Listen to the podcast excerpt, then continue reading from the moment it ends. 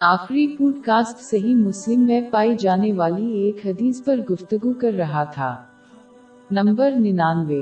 اور احسان کی اہمیت۔ ایمان کی یہ سطح صحیح نیت کے ساتھ ایک عمل کو یقینی بناتی ہے، جو اسلام کی بنیاد ہے۔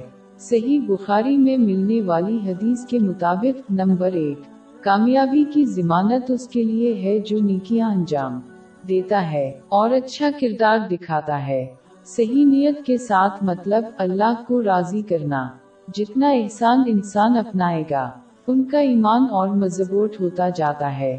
یہاں تک کہ وہ مسلمان ہوج جائیں جو لاپرواہی سے دور ہے۔ اور ہمیشہ اپنی آخرت اور دنیاوی زندگی کو خوبصورت بنانے کے لیے جد و جہد کر رہا ہے۔ اسلام کی تعلیمات کے مطابق، خدشہ ہے کہ اس انعام کے برعکس اللہ سے منہ پھیرنے والوں کو دیا جائے گا جیسے وہ اللہ کی نگاہوں سے۔ ڈرتے ہوئے زندہ رہنے میں ناکام رہے تھے۔ وہ آخرت میں اللہ کو دیکھنے سے پردہ کریں گے۔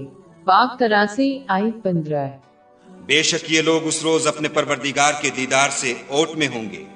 جو سطح تک پہنچنے میں ناکام رہتے ہیں۔ ایسا کام کرنا جیسے وہ اللہ کا مشاہدہ کریں۔ شروع میں دیے گئے اہم حدیث میں دیے گئے مشورے کے دوسرے حصے پر عمل کرنا چاہیے۔ اس شخص کو یقین رکھنا چاہیے کہ اللہ ان کا مشاہدہ کر رہا ہے۔ حالانکہ یہ حالت اس درجہ سے کم ہے جو اس پر عمل کرتا ہے، گویا وہ اللہ کا مشاہدہ کرتا ہے۔ یہ اب بھی اللہ کے خوف کو اپنانے کا ایک بہت بڑا طریقہ ہے۔ جیسا کہ آخری پوڈ کاسٹ میں ذکر کیا گیا ہے، یہ رایا کسی کو گنا کرنے سے بچائے گا، اور یہ انہیں نیک مال کی طرف راغب کرے گا، جیسا کہ مشورہ دیا گیا ہے۔